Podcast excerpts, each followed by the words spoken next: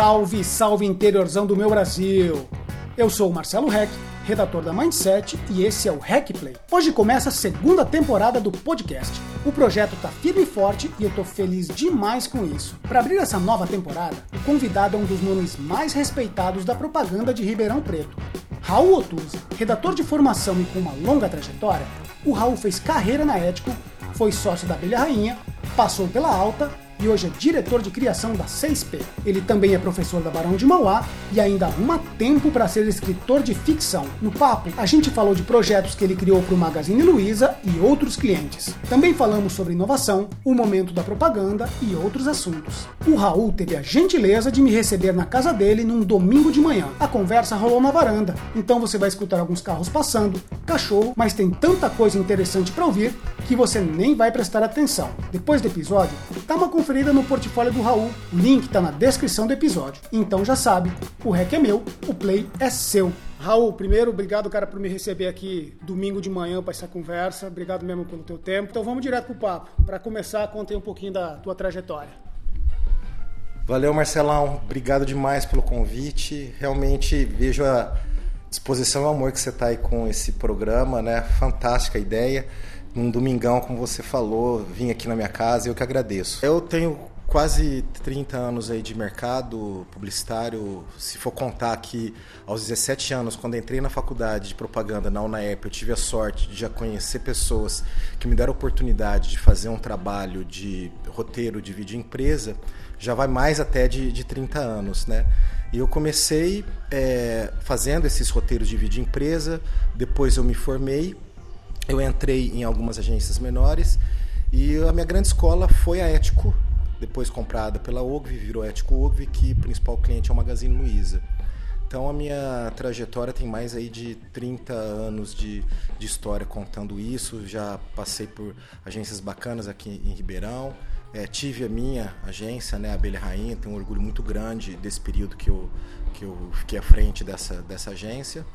E acho que, em resumo, é isso, Marcelão. Cara, esse período de ético foi um período de mais ou menos 13 anos, né? E como foi esse período, e especialmente o Magazine Luiza, que foi o grande cliente e muito importante para a história da propaganda de Ribeirão? Não tem como eu desvincular o Magazine Luiza da minha carreira, né? Ao contrário. Eu digo bastante que eu fui criado no varejo e quem me deu essa oportunidade foi o Magazine Luiza por meio da, da Ético, que quando eu entrei era praticamente uma house. Foi uma experiência fantástica em vários níveis, porque inclusive eu passei de um cara que tinha acabado de sair da faculdade para o coordenador de no media quando eu saí foi uma decisão minha, né? A, saída, muitos me falaram que eu era louco porque eu saí com uma estabilidade, uma posição bacana dentro da agência para criar a, a Abelha Rainha, uma agência que ela tinha uma proposta um pouco mais ousada. E o Magazine Luiza, voltando à tua pergunta, ele me possibilitou trafegar por várias disciplinas. Eu, desde o início lá, é, quando eu entrei, eu, eu tinha um, uma veia muito ligada ao endomarketing. E esse marketing interno do Magazine Luiza sempre foi muito forte. Né? A Luiza Helena sempre foi muito ligada a, a cuidar das pessoas, dos seus funcionários, para que a, as vendas acontecessem da melhor maneira possível, com todo atendimento, simpatia. Então, desde a propaganda tradicional até o endomarketing, depois para o marketing de relacionamento e o lançamento do magazineluiza.com, que inclusive foi é, parte da minha equipe, foi a minha transição de, de redator para coordenador de no media, foi uma, uma escola, como eu falei, muito importante, porque além de eu pegar e, e, e poder trabalhar em relação a a, a, cobrança de resultados, porque o varejo é isso, a gente tem que trabalhar com criatividade, mas os resultados são muito cobrados e visíveis. Eu tive a oportunidade de trafegar por essas várias áreas, né? A propaganda tradicional, o varejo, o só amanhã, depois o endomarketing, como eu falei, o, o trabalhos com convenções de venda, a, a melhor empresa para se trabalhar no Brasil que o Magazine Luiza ganhou, que foi um, um, um trabalho da nossa equipe também, junto de comunicação, lançamento do magazineluiza.com, uma empresa que era desconhecida em São Paulo, a utilização de atores para né, emprestar um pouco a imagem deles para dar maior credibilidade à marca. Então foi assim, muito, foram experiências riquíssimas, Marcelo. Tu criou muita coisa ali dentro. Como, como que nasceram coisas como, por exemplo, a Magalu, o Só Amanhã? De onde vieram? Como porque tinha muito planejamento na, no Magazine Luiza, né? O Magazine Luiza sempre foi muito inovador. Só amanhã ele foi resultado de uma de uma campanha que nasceu de uma inspiração do mapping que eles utilizavam bastante essa história de o varejo, né, no geral, de ter pouco tempo para uma oferta e isso ajuda né, a fazer com que as pessoas realmente corram atrás do senso de urgência, um dos gatilhos aí mentais de persuasão. É, ele é bem anterior à minha chegada lá e é, é algo que acontece e foi passado para online depois, para a loja virtual com um sucesso muito grande. Agora, Magalu realmente foi um processo que eu participei desde o início. Na verdade, tem uma história interessante, né? acho que elas são várias, mas assim, quando teve o boom da internet, é, teve a, o Pão de Açúcar, ele tinha um site, não sei se você lembra, que chamava Amélia. Cara, não lembro desse. Então, Pão de Açúcar lançou a Amélia, Americanas, era lojas americanas, lançou americanas.com. E aí, até para captar investimentos, o que, que aconteceu? O Magazine Luiza não tinha ideia de início de lançar com o nome magazineluiza.com na internet. Então, o que, que aconteceu? Né? Eles tinham uma, um outro pensamento e eles queriam homenagear a fundadora, que é a dona Luísa, não a Luísa Helena Trajano, mas a, a, a dona Luísa Pellegrino e surgiu um nome que era Tia Luísa, o site. E isso ganhou um, um, peso muito grande, uma força muito grande internamente. A gente, como agência, olhava e falava: Poxa, é um nome bacana interno, carinhoso, ela é a, né, a fundadora, mas isso não vai funcionar em relação a branding, Tia Luísa, né? Pelo menos a gente imaginava que não. Lógico, tem investimentos fortes, maciços é, financeiros que ajudam a, a, reverter isso, mas era um nome que ele não tinha, inclusive, a modernidade é, que o online se propunha naquele momento. E aí foram feitas várias pesquisas e as pessoas elas rejeitaram o nome Tia Luísa por conta de associar a alguma coisa antiga, carinhosa, sua loja de viagens né, coisas culinárias. E aí Magazine Luiza acabou faz, falando, bom, vamos seguir em frente então com o nosso nome mesmo, e aí entrou nessa área. Mas a ideia do, do Tia Luísa continuou ficando presente. E aí, como o conteúdo era algo muito importante na, nesse começo da, da, internet, a entrada do Google, todas as tendências, os especialistas, eles diziam, olha, conteúdo é a grande chave o Frederico Trajano, que filho da, da, da Luiz Helena, né, presidente do Magazine Luiza, ele estava começando a assumir, ele olhou isso com um carinho muito grande, o lado visionário que eu acho que ele herdou da, da mãe. Ele investiu bastante nessa parte de conteúdo e começou internamente a chamar a área de conteúdo do Magazine Luiza de Tia Luiza. Criamos uma personagem, era a, a, a Tia Luiza, depois ela foi evoluindo, isso começou a, a externamente ser, ser, trabalhado, mas ainda as pessoas olhavam aquele nome tia como algo um pouco, se não pejorativo, não adequado. Foi quando a Ético chegou e apresentou, eu fazia parte dessa equipe, junto com Rogério Bruxelas, o, o planejamento da, da Ético na época, chegou e apresentou a proposta e a mudança de não chamar né, é, Tia Luísa, mas Lu, e ser uma vendedora. Afinal de contas, a própria Luiz Helena falava, bom, eu falava, fala, é, eu sou uma grande vendedora, eu sou uma vendedora antes de qualquer coisa. Então, se a essência da empresa é vendedora, por que chamar de tia Luísa e por que, que não ser, é, não assumir essa posição de vendedora, né? E aí, a partir daí, foi Lu, ela de consultora, que era o princípio, uma consultora de conteúdo, ela passou a ser tida como vendedora e a transição para o Magalu foi algo natural, essa potência que, que se transformou. Eu saí de lá, já tinha esse visual da, da, da mascote, né? mas é lógico que com a tecnologia e com os próprios investimentos, com o crescimento do Magazine Luiza, isso ganhou proporções fantásticas que a gente está vendo hoje, como que é. Legal demais conhecer como surgiu essa ideia, né? Que a gente todo mundo conhece quem é a Magalu e é super simpática. É, é legal demais saber o processo. Mas tu falou, né, aqui no final da conversa, sobre investimento maciço. Obviamente que não é a realidade de todo o mercado de Ribeirão Preto, foi um período importantíssimo, mas já não é mais o mesmo. Como então a gente faz no mercado de Ribeirão de hoje é, o tal do fazer mais com menos, fazer, fazer bastante com pouco? Marcelão, dá para fazer é, de verdade. O que eu vejo muito é a falta de ousadia, muitas vezes, do marketing das empresas. Né? É, lógico que não é só esse o caso, existe sim o comodismo nosso dos publicitários, a gente também é, às vezes entra no automático e entra no jogo de, bom, é isso que eles querem, então nós vamos entregar isso. É, o que é um grande erro, né? Eu acho que quando a gente entra nessa etapa é melhor até separar e, e buscar outras empresas e a empresa buscar outra agência, enfim, mas dá para fazer. Eu acho que começa com a, primeiro com essa proposta ousada. No interior, não são todas as empresas, as, aliás, são poucas, vamos falar a verdade, que dão essa brecha, que confiam na criatividade. O problema não é você ter é, condição de fazer produções mirabolantes. Hoje, inclusive, aí com o digital, a gente vê ideias simples, a, a facilidade de produção que a gente tem é muito grande, né? é, para colocar coisas simples no ar.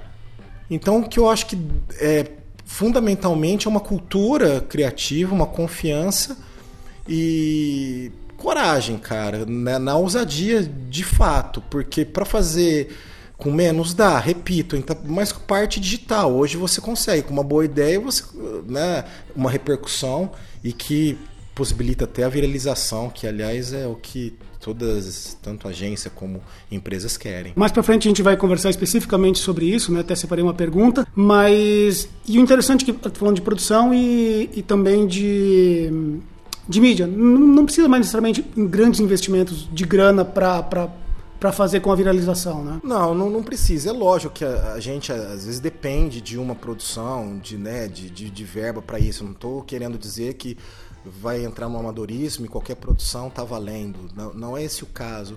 Mas eu acho assim, e aí eu né, sou da criação, não tem como eu, eu, eu falar o contrário.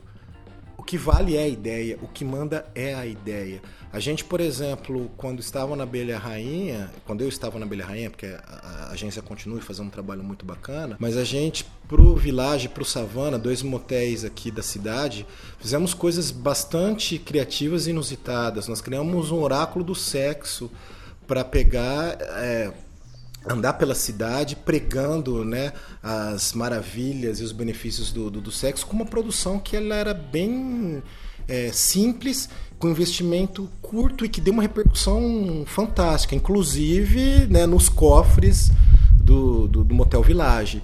Então a criatividade vende e funciona assim. Lógico, mais uma vez falando, né, que a produção ela é importante, mas hoje a gente tem recursos que fazem com que a criatividade ela tenha essa possibilidade maior, um ganho maior de, de, de que a ideia se materialize.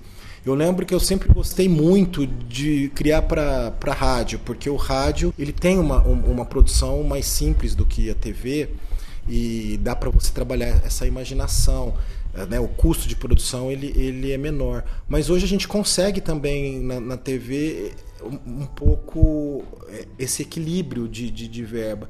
Então acho que o que falta mesmo acho que é a tal da coragem, da ousadia, confiança na criatividade. A gente fala muito que precisa inovar, que precisa ser criativo, mas eu vejo ainda um, um, medo muito grande de parte das empresas do interior. A criatividade pela criatividade ela está perdendo espaço. É cada vez mais importante que a gente entenda de negócio, que atue como consultoria, né? E outra transformação que, que a gente vem percebendo é que os consumidores, né, eles querem ser tratados como pessoas antes de serem consumidores. E eles querem criar conexões verdadeiras com as marcas. Como trabalhar com todas essas, essas tendências e se manter criativo? A propaganda, ela sempre usou a criatividade a favor de gerar negócios. Criatividade pela criatividade, é, no nosso caso, principalmente no interior, ela nunca é, funcionou, porque se a gente fizesse alguma coisa desse tipo, o cliente né, já podava a gente na hora. Então procuramos trabalhar essa ideia de ser uma espécie de consultoria de negócio. Óbvio que hoje vou falar do digital de novo, com a, a possibilidade dos dados, né, da gente ter números, dashboards, é, à, à, disposição, o cara entra é, no, lá no, no Analytics, entende, vê quanto tempo o cara ficou no site dele, o que, que foi clicado, etc, etc. Isso deu um ferramental muito grande para que a gente combine a criatividade com, com os negócios. Porque sempre ficava uma coisa meio no ar, né? Mas é uma, é uma coisa que o varejo, voltando a falar da ética de Magazine Luiza, ela sempre foi muito chato nessa cobrança. A gente colocava uma campanha no ar, se não desse resultado, tchau, benção, vamos fazer outra. Lógico que a linguagem do varejo é diferente, ela é mais objetiva, ela é mais simples, né? É, até no sentido de você pegar e vender uma oferta, mas não é só. O, o que o Magazine Luiza tem mostrado, entre outras empresas, é que você constrói uma imagem né, positiva e depois você trabalha com as ofertas.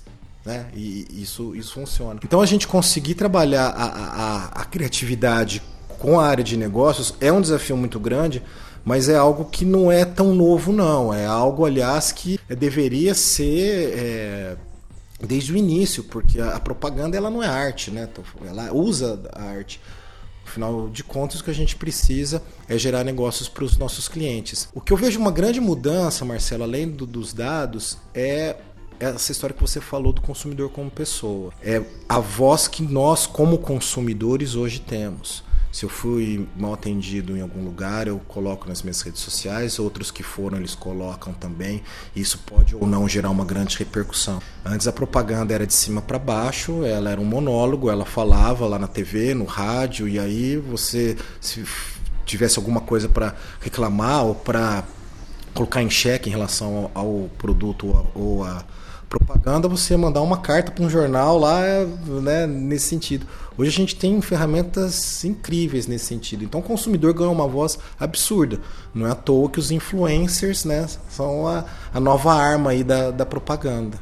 Então o, o consumidor ganha essa voz, ele tem uma importância muito grande e aí, óbvio, o consumidor como pessoa, né? Deixar de ser só consumidor, ele é tratado como pessoa. Porque as marcas, no final das contas, existe um, um um discurso que é muito bacana e muito verdadeiro em algumas marcas que eu vejo, mas outras ele é um discurso que ele é conveniente. Ah, é pessoa porque agora é a hora de falar que é pessoa, porque isso vai fazer com que eu venda mais. Então tem que ser verdadeiro. Tu sempre buscou na tua carreira a inovação né? desde os teus tempos de ético, como tu acabou de comentar. O que é essa inovação e por que, que ela é importante? Ó, a inovação, é, fazendo agora às vezes de professor, né? Inovação nada mais é do que transformar novas ideias em resultados. É, se não tem um resultado econômico, um resultado visível, não é inovação, ela é criatividade, é algo que é original, que tem até uma utilidade às vezes para o criador, porque ele expressou aquilo que vinha de dentro dele, mas ninguém mais comprou a ideia ou, ou tem uma disposição de, de pagar por aquilo. Então aí é criatividade pura e simples. Então a inovação precisa transformar é, ideias em negócios, efetivamente. Isso sempre foi muito importante para mim, porque afinal de contas é, eu sou publicitário e, e, e, vivo disso. Então eu sei separar a arte né, dos negócios. Apesar de eu é, ser publicitário, é, apesar não, eu sou publicitário, mas eu sou escritor de ficção também. Eu tenho três livros publicados. E eu jogo, né, toda essa minha ânsia, toda essa pegada artística na ficção. Na hora que eu sou publicitário, é óbvio que eu tenho que ter essa responsabilidade. E aí a inovação é a busca disso, é tentar algo que seja original, surpreendente, mas que tenha uma capacidade de gerar grana. O problema é que também muitas empresas elas têm um imediatismo muito grande e acham que a inovação vai acontecer num passe de mágica. E muitas vezes eu pensei isso também, né, fazendo aqui a, a, a minha culpa. Só que Inovação não é isso. Eu fiz um MBA na área, estudei, estou trabalhando a parte de gestão da inovação, que é algo que tem me fascinado muito. Então, muitas vezes na, na ética, quando eu estava, a, a, inovação acontecia porque era algo que a gente precisava fa tentar fazer algo original para que gerasse um resultado. Mas a gente não tinha certeza daquilo e era meio intuitivo. Hoje eu percebo que essa intuição ela pode ser é, construída. Né? Eu posso, a partir da gestão da inovação, criar uma cultura, criar uma metodologia, que é uma das coisas que o criativo não gosta muito, a metodologia, engessado, mas que funciona na real. O digital ele abriu muitas possibilidades, né? A gente já conversou, mas a maioria das marcas ainda elas só acham que o, digital ainda é só rede social. E não é isso, ele é muito maior do que isso como ir além das redes sociais e aproveitar ao máximo o potencial que, que o digital, que o online oferece para as marcas? Eu acho que o digital a gente tem, tem dois pontos aí que eu, que eu enxergo. Primeiro é, é as empresas e agências se capacitarem para tanto. Eu acho que falta muito ainda né, essa capacitação. Lógico tem agências que nasceram no digital, tem empresas que já têm essa vocação e fazem isso muito bem.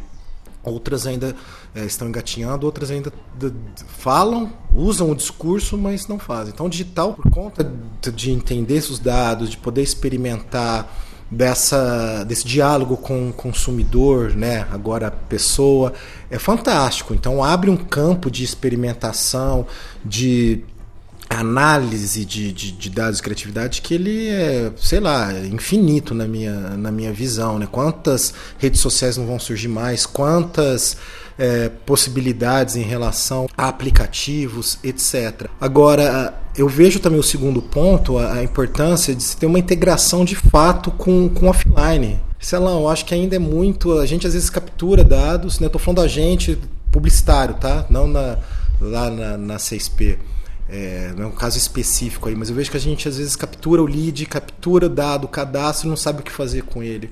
Ou a gente captura isso, faz um trabalho de nutrição de leads digital bacana, aí na hora que vai para a loja não existe uma conversão porque não existe integração, o vendedor não está treinado, então eu tenho uma experiência digital que ele é bacana, mas que chega na na ponta ali não se concretiza. Eu até escrevi sobre isso é, na hora que eu comprei meu, meu carro e, e, no final do ano. Eu tive uma experiência fantástica com várias concessionárias digitalmente. Peguei, dei o meu cadastro, fui, falei, nossa, que fantástico. Vi o marketing de conteúdo, fui impactado por isso. Na hora que eu fui nas concessionárias, né, que eu vi a diferença. E eu fechei o negócio, não de repente com que eu tinha ficado mais encantado digitalmente, mas com quem me atendeu muito bem, me envolveu. Aí sim, como pessoa, não só como consumidor. O que mais se vê é propaganda com, com cara de briefing, assim, sem inteligência, com pouco interessante. E nesse tempo de excesso de, de comunicação, de informação, não, não deveria ser o contrário? Deveria. E aí, me responde essa, eu não sei, cara.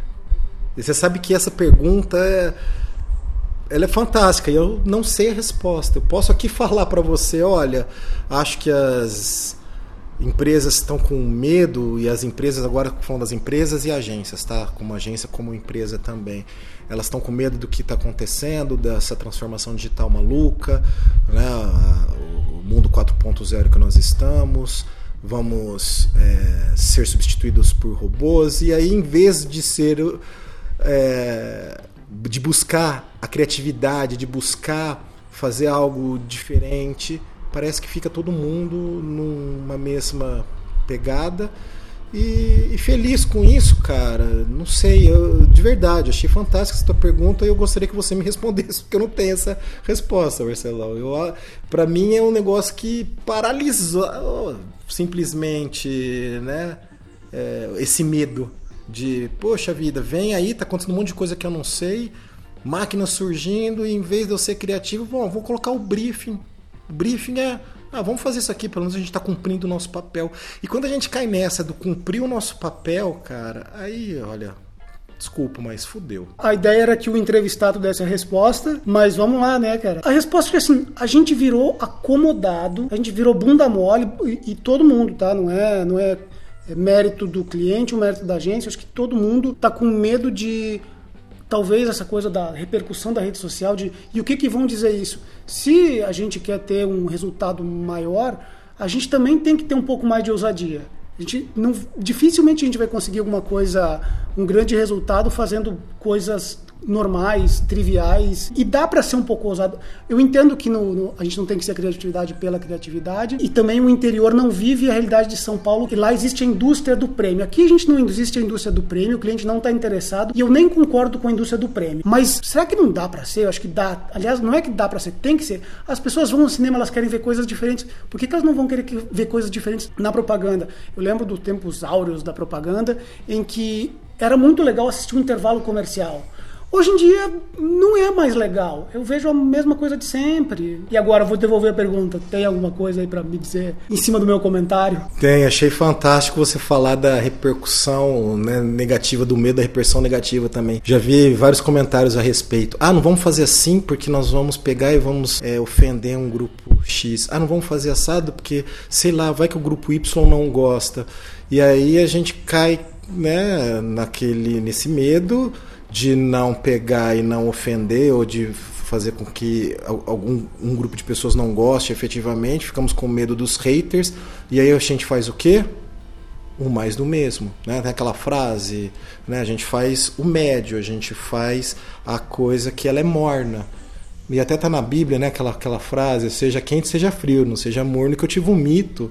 Essa frase sempre me instigou muito a tentar fazer algo diferente que não inovador, pelo menos criativo. Se não era inovador, não fosse gerar negócios, mas no mínimo criativo, né? surpreendente, algo que saia realmente da, da, da paisagem do, do, do trivial, para fazer com que aquela marca se destaque perante os concorrentes, que tente seduzir de fato o público.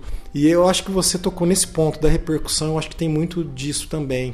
É, o medo de, puxa, quero agradar todo mundo, mas quando eu tento agradar todo mundo, eu não agrado ninguém e aí eu sou morno. Juntando essa nossa última conversa com, com o que tu já falou antes, tem uma campanha tua, das, talvez a mais recente, que eu gosto demais, que é a do IEBA, que para quem não, não conhece a campanha, o IEBA é um instituto de ensino alemão, Brasil-Alemanha, e a campanha ela pega frases do inglês, que é né, a língua que a gente todo mundo quer trabalhar, e brinca, por exemplo, uma das peças é The Books on the Stool. O meu alemão brilhou aqui.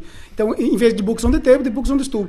E é, a campanha é saia do óbvio. Então, é uma campanha muito legal que ela consegue ser inteligente, ser usada. É, e eu gosto muito dela porque ela é simples, ela tem um, uma produção muito simples com, com, com, pouca verba. E qualquer marca tem uma capacidade de, de produzir uma campanha de texto. É, ainda tem espaço para o all-type no online? Eu acho que tem pra caramba, porque as pessoas estão buscando conteúdo. E aí o all-type nada mais é do que o conteúdo, é tentar essa, essa surpresa, né? Inclusive o Stu aí, também o meu alemão é brilhante, ele não é, é mesa, né? Que é The Books on the Table, é cadeira. Então, quem sabe o alemão é que vai saber o resultado daquela frase. Então, às vezes pensa assim, pô, the books on the... Estou, então, estou agora é mesa. Não, cara, é cadeira. Então, sair do óbvio é isso. É, é, o livro está na cadeira. É a gente sair daquele clichêzão das frases feitas e da gente ir um pouco além, de fato. Então, tem muito espaço para o type. O Altype é um dos recursos né, que a gente utiliza. Eu adoro, como redator que sou, o, o Altype. Sempre gostei e, e, e, gosto demais. Fiquei muito contente com, a, com, com essa campanha, porque foi uma campanha que deu resultado para o cliente, o cliente entendeu.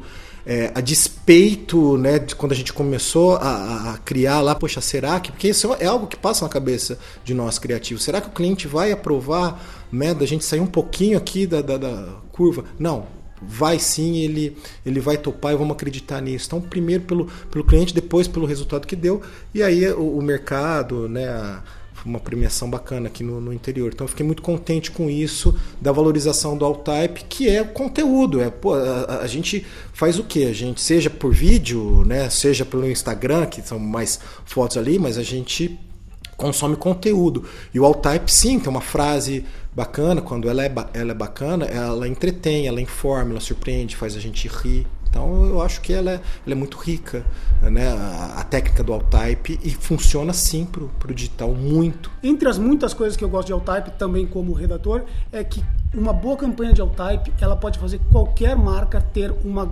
excelente comunicação sem precisar de uma grande verba. Eu acho que é isso, eu acho que você tocou no ponto. É, eu, eu já usei, eu, Raul, publicitário, né, quase 30 anos, aí, ou 30 anos de, de mercado, como, como eu falei. é, a muleta de que, ah, mas não tem verba. Já usei, não vou né, deixar de, de falar aqui, fazer a minha, minha culpa. Mas isso foi há muito, muito, muito tempo atrás. Dá e muito para a gente fazer grandes campanhas e com repercussões fantásticas, né? ou pelo menos boas repercussões, para também não, não, não ser exagerado aí no, no, no adjetivo, com pouca verba. Como? criatividade, lógico, em cima de um bom briefing, um bom entendimento do momento do, do, do cliente, entender qual é o mercado, quais são os concorrentes, público-alvo, persona, pessoa que eu vou atingir em termos das suas aspirações, dores, problemas, né? A gente usa todo o nosso publicitez aí, vindo agora do design thinking, mas é, precisa de gente que tenha coragem. E para provar isso, nós precisamos muito dos departamentos de marketing e das agências terem coragem de apresentar campanhas ousadas também. Porque eu converso algumas pessoas né, da nossa área e falo, puxa, eu fiz uma coisa criativa e não foi nem apresentado, nem saiu da agência. Vou contar mais um, um, caso rapidinho aqui do, do Magazine Luiza. Quando a gente fez um. E não era nenhuma campanha criativa, hein, gente? Era uma campanha que ela era, digamos, ok quando a gente foi fazer o lançamento da campanha do Magazine Luiza para São Paulo, magazineluiza.com, é, nós é, sugerimos o Alexandre Borges e a Giovanna Antonelli. Eles estavam explodindo na época e era uma dupla que a gente conseguia com um, um, dinheiro razoável, mas que fugia da verba que o cliente havia apresentado. Então nós fizemos essa, é, essa campanha e quando a gente começou a apresentar internamente, todo mundo gostou, mas eles falaram: e aí, cadê a ideia pé no chão? Porque o cliente não vai aprovar isso, né? Ela está fugindo da verba e ela tem uma pegada um pouquinho mais criativa, é um pouquinho mais ousada. Vocês estão falando aí, clique se for homem, clique se for mulher. Enfim, vamos apresentar a campanha pé no chão. E eu e o Marcelo, né, Tomás, minha dupla na época, a gente bateu o pé e falou assim: puxa, a gente vai apresentar. Não era tão comum nessa época os criativos apresentarem. E a gente foi lá e a gente vendeu a ideia. O que eu quero dizer com tudo isso é que se a gente fosse naquele padrão de comportamento da agência normal, naquela época, nós iríamos falar assim: ah, vamos fazer a campanha pé no chão sim, apresentar as duas ideias e ver o que, que o cliente é, aprova. Nós apresentamos uma ideia só, uma ideia que era um pouco mais ousada do que eles esperavam e com uma verba que era muito maior do que eles tinham nos dado. E isso foi bom para todo mundo, porque deu um resultado para a agência, para o cliente, né? E todo mundo saiu feliz. Porque houve uma ruptura ali, uma quebra, um, um, pouco de saída desse bundamolismo que você falou. Bom, falamos bastante do, do diretor de criação e agora quero saber um pouco mais do professor Raul. Como é levar todo esse conhecimento para a sala de aula, preparar novos publicitários e o que que dá para esperar dessa nova geração e o que que essa nova geração de publicitários pode esperar do mercado nos próximos anos? Sei lá, um, propaganda mudou total. É, perfil do profissional mudou total. Total, Raul? Tá, mudou muito. É, a criatividade ainda continua sendo o nome do jogo, mas tem outras habilidades que são importantíssimas. É, uma delas é o espírito colaborativo e que a gente precisa trabalhar muito. Né? Eu, como um cara aí perando 50 anos, é, vim da, da criação, olhando é, só olhando muitas vezes para o umbigo, né? Porque o criativo tem isso e a gente entender que o jogo é hoje, que, que o jogo é outro, que o espírito colaborativo ele faz parte fundamental disso. Então eu como professor, cara, é um desafio atrás do outro, até porque assim, se você falar, Raul, hoje, o que, que mais te dá prazer é dar aula. É tentar desenvolver pessoas. Tá? Vou até falar mais nesse sentido do que simplesmente dar aulas. É o que eu consigo ou pretendo, né, cada vez mais lá na, na CSP como diretor de criação. E sei da minha responsabilidade, inclusive, nesse bundamolismo aí. Porque hoje eu tenho um cargo de liderança importante dentro de uma agência muito foda de Ribeirão Preto. Então cabe muito né, também a, a minha é, briga para que a gente consiga voltar a apresentar coisas mais bacanas para o mercado no sentido de veiculações consistentes. Até porque a CSP tem uma história de criatividade muito grande. Então estou falando tudo isso porque me mistura, veja só, você falando de professor, mas mistura muito essa essa, esses meus dois lados de redator, né, de, de área de criação com, com professor, porque eu entrei na área, é, na docência, exatamente por esse meu lado do mercado. É, eu fui convidado para ser professor porque eles buscavam um redator, é, um cara de mercado, para formar pessoas na prática. Essa foi a proposta da Barão. E o Glingani, o saudoso professor Glingani, né, ele foi é, me convidou por conta disso. Então se mistura muito. Mas mudou demais esse, esse, perfil. Não é só o espírito colaborativo que a gente precisa, mas esse jogo de números, o digital. Hoje, para a gente conseguir atingir esse público, né, o público-alvo, a persona, consumidora, a pessoa que vai comprar o produto, é muito difícil. Algo que eu sempre digo é que há um tempo, se a gente colocasse uma inserção no, no Fantástico, um anúncio aqui no, no jornal Cidade, a gente falava com 90% do público de Ribeirão Preto e talvez região.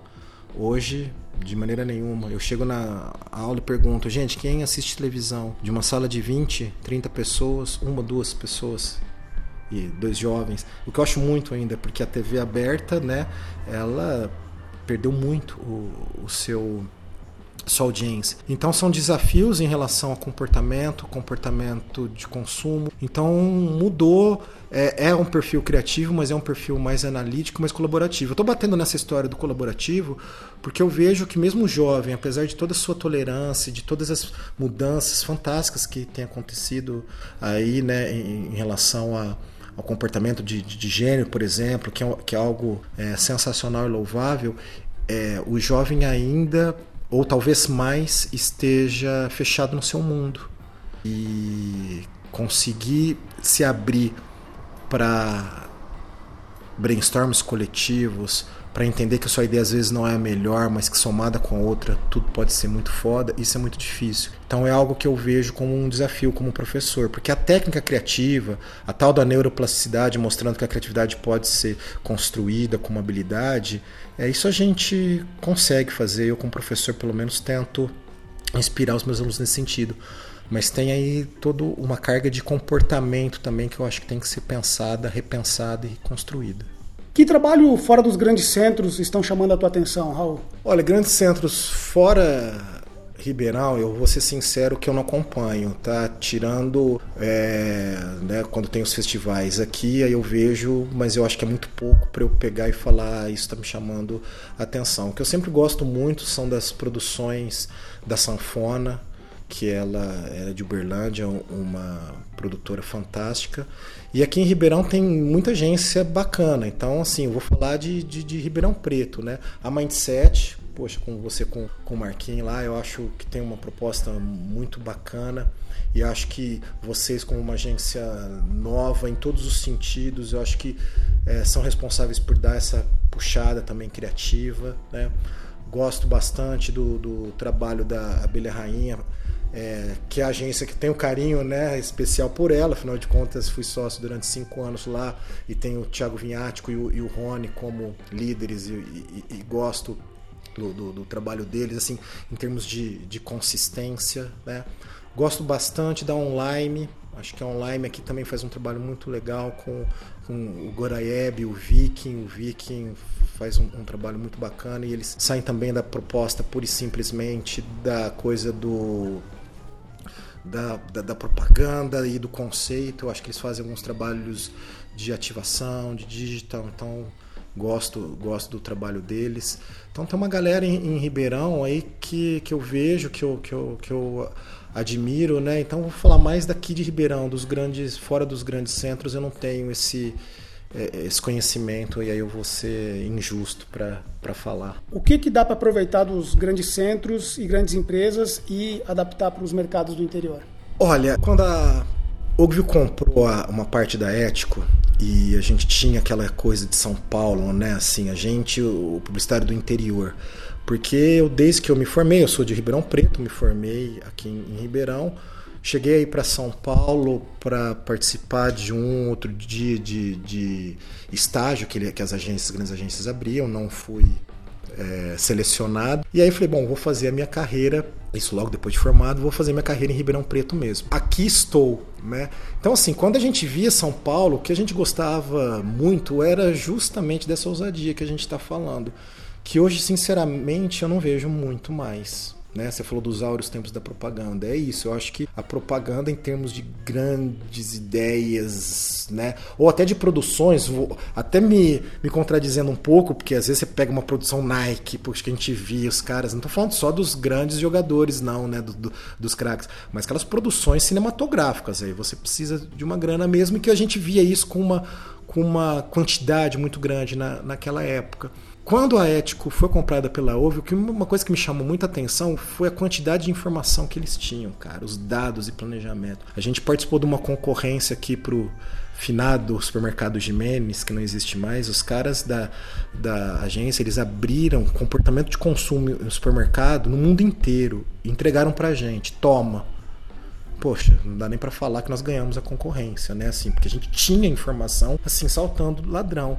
Hoje as agências do interior têm essas informações, cara. Se você sabe procurar, você tem. É lógico que não depende de uma pesquisa primária quente que foi feita ali específica para aquilo. Mas se eu vou pesquisar alguma coisa sobre educação, puxa, tá aberto aí. Eu vou descobrir desde o trend watching, né, tendências que acontecem lá fora, a ficar fuçando no Google, a buscar outras referências. Então esses dados a gente tem. O que, que a gente não tem, Marcelo? A gente não tem aquela disposição, coragem ousadia. Tá chato falar isso, mas é real. Então assim, acho que a gente se equipara muito hoje em relação aos grandes centros. E eu vi gente muito boa, criativa, aprendi com pessoas fantásticas lá, Adriana Cury, pô, e ela quebrava aquela coisa né, de só homem na criação, e ela como diretora de criação, ela fez a, a aprovou junto com a gente a campanha do Vencer Feliz do Magazine Luiza.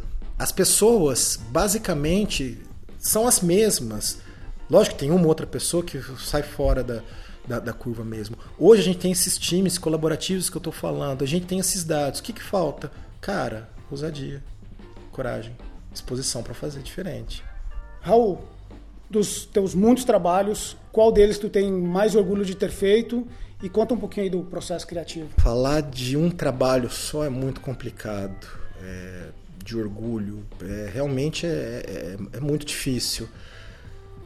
É, poderia citar alguns aqui que me dão, não sei se é orgulho por conta de vista criativo, mas assim, me dá muito orgulho fazer campanha para Barão de Mauá, porque eu sou professor da instituição. Então, assim, é a última campanha que a gente fez do lançamento da nova marca, né, com um conceito que o futuro é ser mais humano e que passam alguns meses depois, vem o Itaú basicamente com esse discurso com o futuro é ser cada vez mais humano ou algo do tipo, isso dá um orgulho sim mas é um orgulho de fazer parte de uma instituição que ela é bacana e de estar tá criando em cima. Então, essa é uma campanha que me dá orgulho. Me dá orgulho IEBA por conta desse é, desse puro e simples Altype no momento em que o Altype ele quase morreu, muitos dizem que, que morreu e a gente comentando aqui falou assim que não, tem, tem muito espaço para ele. O do Oráculo do Sexo do Village Motel também é uma campanha que me dá muito orgulho e perto dela uma campanha que a gente fez é, ligada às Olimpíadas, que era Maratona Village também. O Village ele era um cliente que ele abria espaço para criatividade. E isso é fantástico, cara. Imagina você fazer uma campanha né, com uma maratona sexual. Então a gente fez um, um, um concurso para que durante todo, todos os dias da, na, nas Olimpíadas o casal que mais fosse ao motel é, venceria e teria um prêmio nisso. Isso deu inclusive uma repercussão no G1, etc. Então é, são sei lá, eu acho que essas três campanhas, assim, duas recentes e uma antiga, que, que me dão orgulho. Para falar de Magazine Luiza, poxa, falei de treino, vou falar de Magazine Luiza, pô, podemos um jabá aqui, né?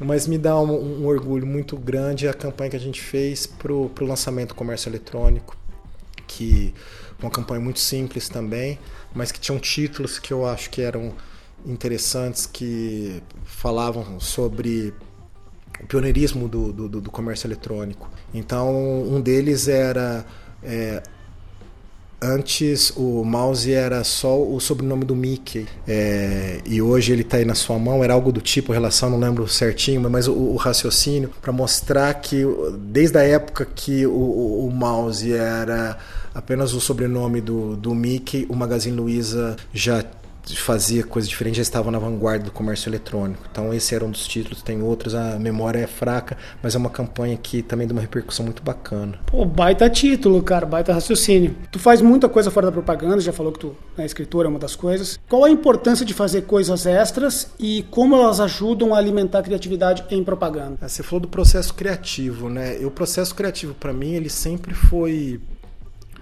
muito doloroso. Eu nunca fui um cara é, repentista. Nunca fui o cara da sacada rápida. Ah, você falou um negócio aqui, eu puxei e já tive a solução. Sempre foi doloroso porque eu sempre fui um cara muito introspectivo. Eu, eu para ter uma ideia, eu tenho que pensar, cara, eu tenho que refletir. Então, é, é doloroso que eu sentia mesmo aquela coisa do, do, do, do, do parto, né? É, desde criança eu fui estimulado a, a, a, criar. Meu pai adorava escrever, a minha irmã. Então eu lembro dela de lendo os textos dela e falou: Nossa, eu quero um dia escrever desse jeito. Então foi um, um processo é, natural e ao mesmo tempo muito doloroso pelo meu jeito de ser. Quando eu tive a enorme sorte de entrar é, no time da Barão de Mauá, pelas mãos do Glingani, como professor, e tentar racionalizar aquilo que eu usava como processo criativo, eu precisei é, estudar né, muito. E nos estudos eu comecei a trabalhar muito o, o, processo criativo, esse processo criativo, do entendimento de como funciona e ele funciona na real, e isso me deu uma uma segurança e uma liberdade, menos dor. A gente ter conteúdo, matéria-prima diversas, isso é fundamental, acho que todo mundo sabe disso e, e fala a respeito, mas faz parte. Quanto mais eu tenho repertório, mais eu consigo combinar coisas e criar algo diferente. Desde algo Uh, né, saber desde algo que seja da astronomia, que não é muito a minha praia, ou quase nada, mas às vezes por curiosidade eu leio até gastronomia, que é uma paixão que eu tenho. Então, entender que a criatividade ela nasce da conexão de coisas e quanto mais coisa eu tenho para combinar, mais eu consigo ser criativo e que eu tenho preciso de um tempo de incubação do inconsciente para depois voltar e aí ter o momento da eureka, né? Então a, a, a, fase do processo criativo de recolhimento de materiais, de identificação do problema, aí a parte de combinação, depois a ruminação e o eureka e vai para a parte da elaboração, saber de tudo isso, ponto de vista didático, é, como professor, para eu passar isso para os meus alunos, isso me ajudou demais a criar hoje. Hoje eu crio com uma rapidez muito maior. Raul, para fechar nossa conversa, o que, que você aprendeu nesses anos todos e um aprendizado que pode ajudar quem está começando? O que eu mais aprendi é que a gente tem que aprender, cara. Não tem jeito. Eu nunca estudei tanto na minha vida como estou estudando agora. É, e a gente precisa estudar. Eu sempre achei a propaganda muito fácil.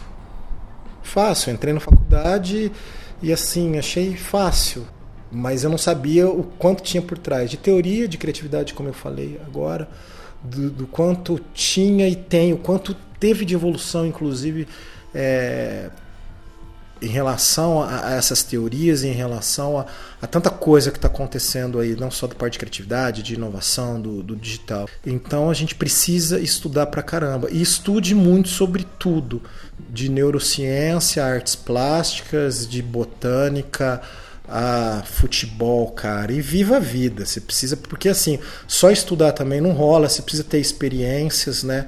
Você precisa sentir na pele muita coisa, porque aí você vai escrever de verdade, né? Você vai criar de verdade. E, o que a gente precisa é de pessoas que sejam de verdade. Eu acho que a gente está vivendo muito a tal da história da aparência, né? Tudo eu preciso parecer, eu preciso né, me mostrar que eu sou um cara bacana, que eu sou uma pessoa foda, que eu faço isso, que eu faço aquilo. Então eu acho que é estudar e ser de verdade. E para quem está começando mais uma aí, é, é, é se abrir. Eu acho que tem muita gente que está se fechando né, no, no, no seu mundinho E isso ele pode ser muito maléfico, cara. A gente vê vários problemas aí de saúde mental acontecendo com jovens, isso me preocupa. Eu tenho um filhote de 20 anos, que aliás ele está seguindo aí a carreira de, de publicitário, ele está na Barão, vou começar a dar aula para ele, né? Esse ano, no meio do ano, vai ser um orgulho muito grande. Então, se abra, viva a vida, estude pra caramba e é, eu acho que é isso. E uma coisa que eu estudei para encerrar e que eu tenho, tenho estudado é felicidade. É um negócio até pode parecer meio piegas, né? É, eu sei que você odeia coach. Eu não odeio coach, eu odeio o que fizeram com o coach. É isso. Mas é aquela coisa da busca da felicidade. Nossa, eu vou buscar a felicidade. E, e no meu MBA, o nome era Felicidade no Trabalho. É, foi o que eu mais gostei foi de, de uma frase que a felicidade é uma escolha é um estilo de vida e ela acontece aqui e agora. E a gente fica só nessa coisa de que pô, a felicidade é quando eu consegui isso, quando eu consegui aquilo.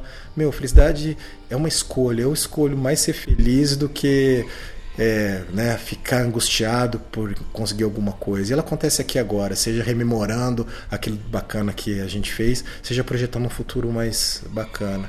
Então é isso, escolha a felicidade para a tua vida e você vai viver melhor. Raul, obrigado demais pelo papo, cara, e valeu, valeu demais por, por tudo que tu compartilhou com a gente. Cara, só agradecer mesmo. Foi demais esse nosso papo, Marcelão, e obrigado aí. aí. Vida longa, longa ao Hack Play, cara. Obrigado mesmo. Apito final, fim de jogo. Raul, obrigado mais uma vez por esse papo. Agradecimento a Totini Produções que dá aquela salvada no áudio. E obrigado a você que ouviu o episódio até o fim. Se gostou da conversa, dá um joinha, depois compartilha no feed, manda o link pelo WhatsApp. Assim você dá aquela força para a mensagem chegar mais longe e trazer mais gente para a conversa. Vamos discutir juntos a publicidade do interior e melhorar os trabalhos de todo mundo. Então até o próximo Hack Play com mais um convidado. A segunda temporada está só começando. Um abração.